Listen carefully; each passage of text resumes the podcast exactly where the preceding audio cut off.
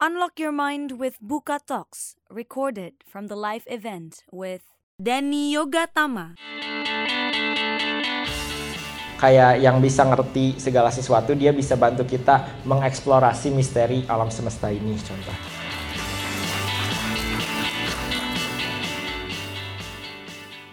Let's join the talk.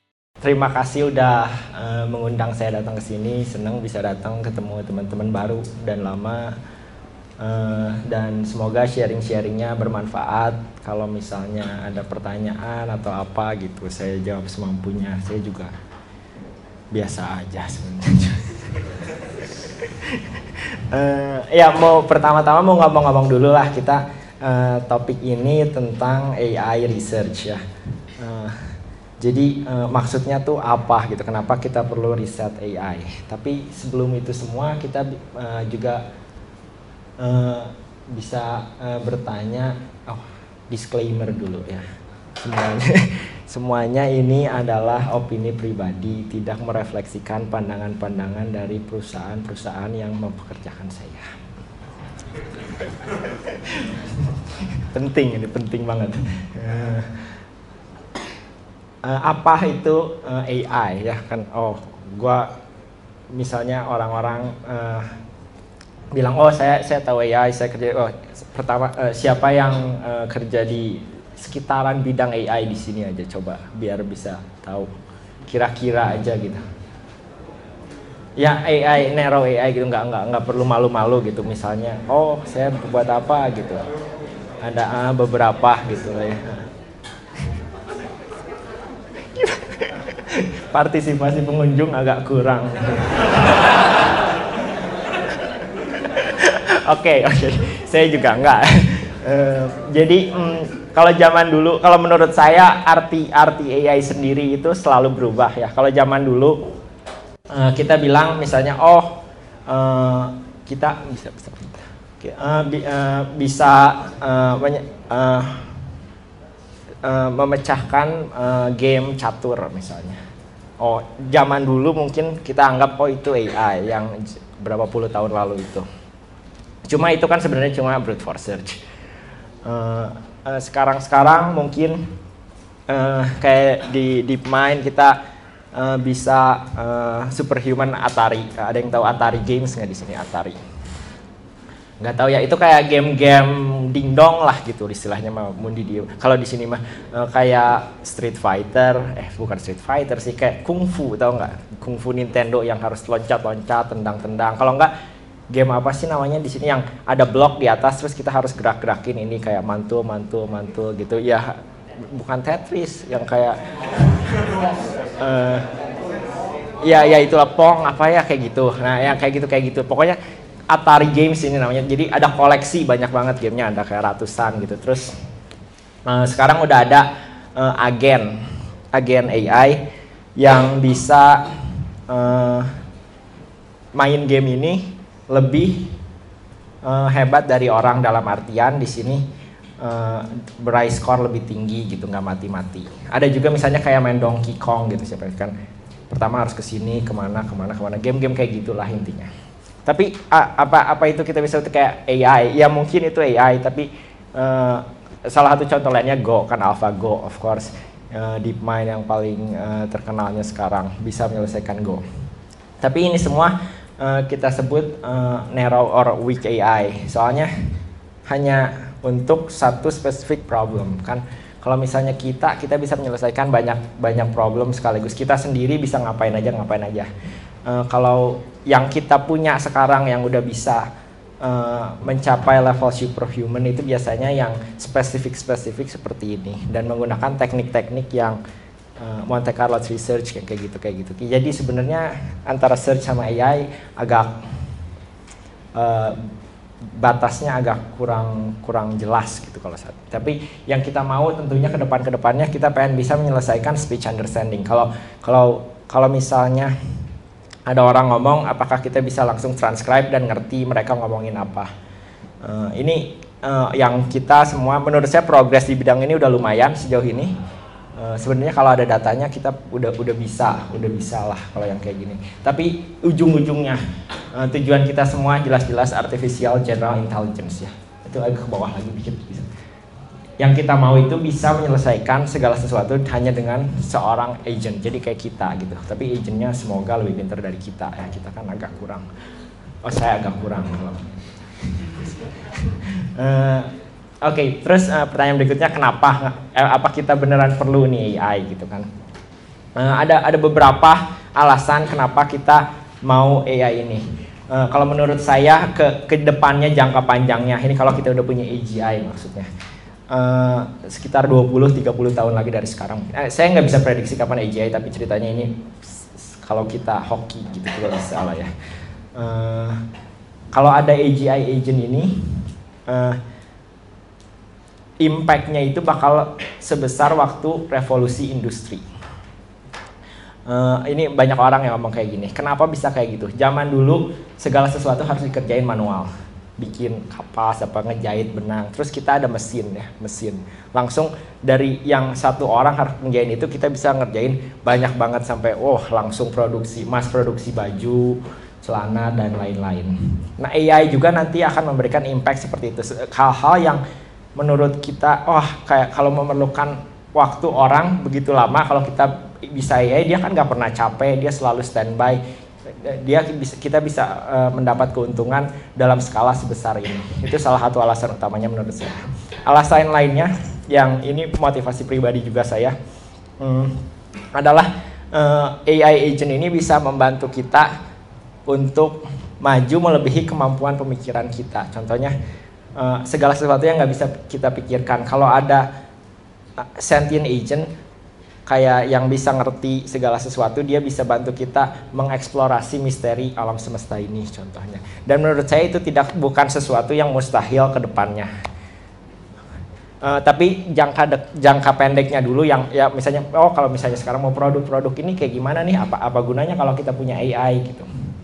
Uh, uh, yang paling penting menurut saya adalah uh, membantu user-user kita misalnya uh, pengguna Bukalapak contohnya bisa uh, kalau misalnya mereka mau uh, komplain atau apa atau mau bertanya tentang apa atau misalnya membantu merekomendasikan produk-produk yang mungkin relevan untuk mereka atau membantu mereka misalnya banyak orang yang nggak uh, tahu gimana caranya setup uh, buat jualan atau hal-hal uh, seperti itu kita bisa bahas ini lebih jauhnya uh, ke ke depannya ntar.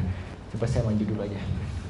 Uh, ya sekarang pertanyaan berikutnya kenapa kita perlu uh, uh, riset AI gitu. Kita oh tinggal ambil aja gitu kan yang kayak gini. Ya ini mah import scikite.learn terus apa gitu ya.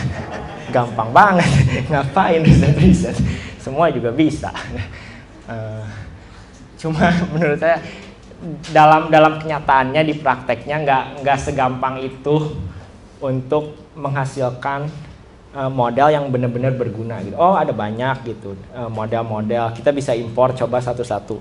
Yang tapi untuk menjadi produk yang sukses uh, nggak sesimpel cuma impor terus udah gitu kita training tiba-tiba berhasil gitu. Ada biasanya harus dimodifikasi apanya terus apakah kita mengerti kalau misalnya gagal kenapa gitu jadi bisa ganti modal yang lebih relevan atau mungkin bisa koleksi Eh, data lebih banyak. Dan pertanyaan lainnya kalau berhasil juga kenapa? Apakah bisa diaplikasikan ke eh, produk-produk klien uh, karena dia berhasil di produk ini gitu? Apakah kita bisa mengerti korelasi korelasinya itu salah satu alasan utamanya.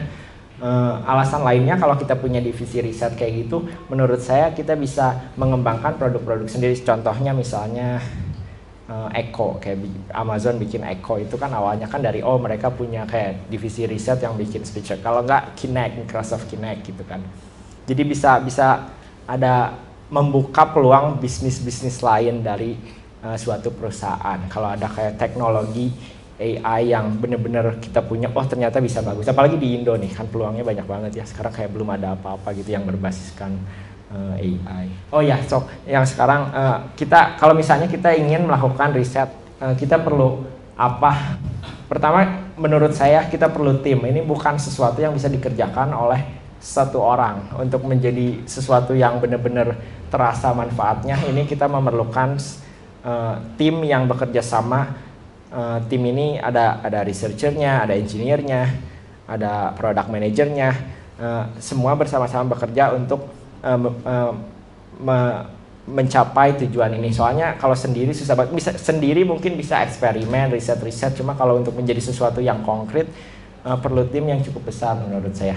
Satu lagi yang benar-benar penting perlu com, uh, computational resources yang sebanyak mungkin sebanyak yang bisa kita peroleh makin banyak makin banyak yang bisa kita dapetin ini juga salah satu yang penting computational resources buat saya soalnya metode-metode sekarang benar-benar uh, uh, computationally expensive. Jadi kalau misalnya pakai GPU lah pakai apa kayak gitu. Kalau misalnya kita bisa dapat akses ke resource-resource kayak gini uh, progresnya bakal jauh-jauh banget lebih cepat dibanding kalau kita cuma kayak udah bukan linear lagi exponential basically. Terus ini sharing ya sharing-sharing dikit aja. Kenapa sebagian riset grup AI lebih lebih lebih berhasil dari yang lain contoh-contohnya misalnya sekarang mungkin yang besar tiga ada Google Brain ada Facebook AI Research ada DeepMind uh, kenapa kayak ada grup-grup besar yang tampak uh, lebih uh, cepat progresnya dibanding grup-grup lain gitu. Uh, apa aja kunci-kunci gitu untuk mem membentuk suatu grup AI yang sukses. Uh, kalau menurut saya uh, yang pertama tentu saja harus rekrut orang-orang yang paling berpotensi. Ya ini udah uh, salah satunya. Cuma kalau misalnya ya ini anggap aja semua bisa, uh, apalagi yang bisa kita lakuin yang pertama uh, menurut saya pembagian tugas-tugas uh, yang jelas. Uh, jadi uh, lingkungan kerjanya tuh harus saling mendukung dan oh kita ada misalnya researcher kerjanya ngapain, engineer kerjanya ngapain. Menurut saya bisa aja mereka agak gabung-gabung. Cuma kalau menurut saya pribadi, kalau misalnya mau hire researcher, suruh riset aja. Maksudnya kalau misalnya butuh engineer ya hire-nya engineer aja gitu. Jadi jadi nggak nggak kayak orang double double kayak gitu jadi mereka emang ke uh, strength utamanya bukan di bidang itu tapi nanti malah kepaksa kerjanya di bidang itu nah yang kayak gitu agak agak kurang menurut saya progresnya sama harus ada dari awal uh, tujuan tujuan bersama gitu. Pokoknya kita divisi ini tujuannya ini tujuan besar contohnya uh, eh, AGI atau apa kayak gitu. Artificial general intelligence. Dan semua semua produk-produk kecilnya uh, semua proyek-proyek kecilnya emang dibuat untuk uh, menjadi komponen AGI ini ke depannya gitu contohnya. Uh, terakhir mau sharing aja uh, sekarang teknologi-teknologi AI apa yang udah bisa uh, kita lumayan, lumayan lah. Ini juga kayak mungkin bisa ada peluang di sini misalnya yang yang mau uh, bisa diaplikasikan sekarang kalau menurut saya. Ini teknologi-teknologi kayak gini. Yang kita udah bisa itu kalau kita punya uh, data yang banyak banget, banyak banget, dan kita uh, uh, melakukan supervised learning. Jadi kayak kita gunain data ini untuk belajar, oh gue harus kayak gimana, gue harus kayak gimana. Uh, dan udah gitu uh, kita punya modalnya. Kalau yang kayak gini, menurut saya ada banyak banget potensinya. Kita udah punya teknologinya untuk menghasilkan prediksi yang lumayan akurat. Eh, beberapa bidang spesifik yang kita udah progresnya udah bagus banget. Uh, mungkin bisa diterapkan di sini kalau misalnya banyak foto-foto produk atau apa computer vision itu kita udah lumayan identifikasi ini produk apa sih yang kayak gitu. Yang kayak gini kita udah lumayan mendekati level akurasi uh, orang atau mungkin dalam beberapa hal malah udah melebihi gitu. Misalnya oh ini produk apa kalau enggak digambar ada apa aja yang kayak gitu kayak gitu. Pokoknya computer vision udah lumayan progresnya maju dibanding Eh, bidang-bidang uh, AI yang lain. Uh, satu lagi yang lumayan juga uh, speech recognition meskipun Siri kita jelek, uh, apalagi kalau saya kan aksen Inggris Sunda agak agak agak ngaco tapi secara umum kalau kita mm, benar-benar koleksi datanya sama uh, targetin spesifik domain udah lumayan. Ini udah bisa beneran jadi produk gitu kalau menurut saya. Uh, kalau yang kita belum bisa yang masih perlu banyak riset. Uh, ada banyak uh, area cuma ini ada beberapa aja. Uh, language itu juga menurut banyak orang language itu salah satu uh, manifestasi utama uh, kecerdasan manusia Kalau kita bisa menyelesaikan masalah-masalah kayak mengerti ngomong apa, uh, berarti itu oke okay, oh kita udah dianggap memiliki kecerdasan. Nah, komputer masih meskipun ada aplikasi-aplikasi yang bisa kita terapkan di sini cuma kita masih belum sebagus kalau misalnya computer vision image recognition kayak gitu. Uh, terus udah gitu kalau misalnya kita datanya nggak terlalu banyak itu juga kita masih agak-agak kurang sekarang. Uh, sama terakhir uh, yang lumayan penting menurut saya pribadi adalah uh, kita udah bisa bikin prediksi oh ini loh yang harus dilakuin atau ini adalah uh, kuda atau apa cuma kita belum bisa ngeinspeksi kenapa dia bilang ini kuda atau coba jelasin kena, uh, uh, kenapa uh, ka kamu berpikir kayak gitu. jadi belum bisa memberikan penjelasan ini juga malah salah satu bidang-bidang uh, riset yang uh, masih masih kita perlu uh, bersama-sama uh, uh, kerjain ya itu aja dari saya. Terima kasih. Buka aja buka lapak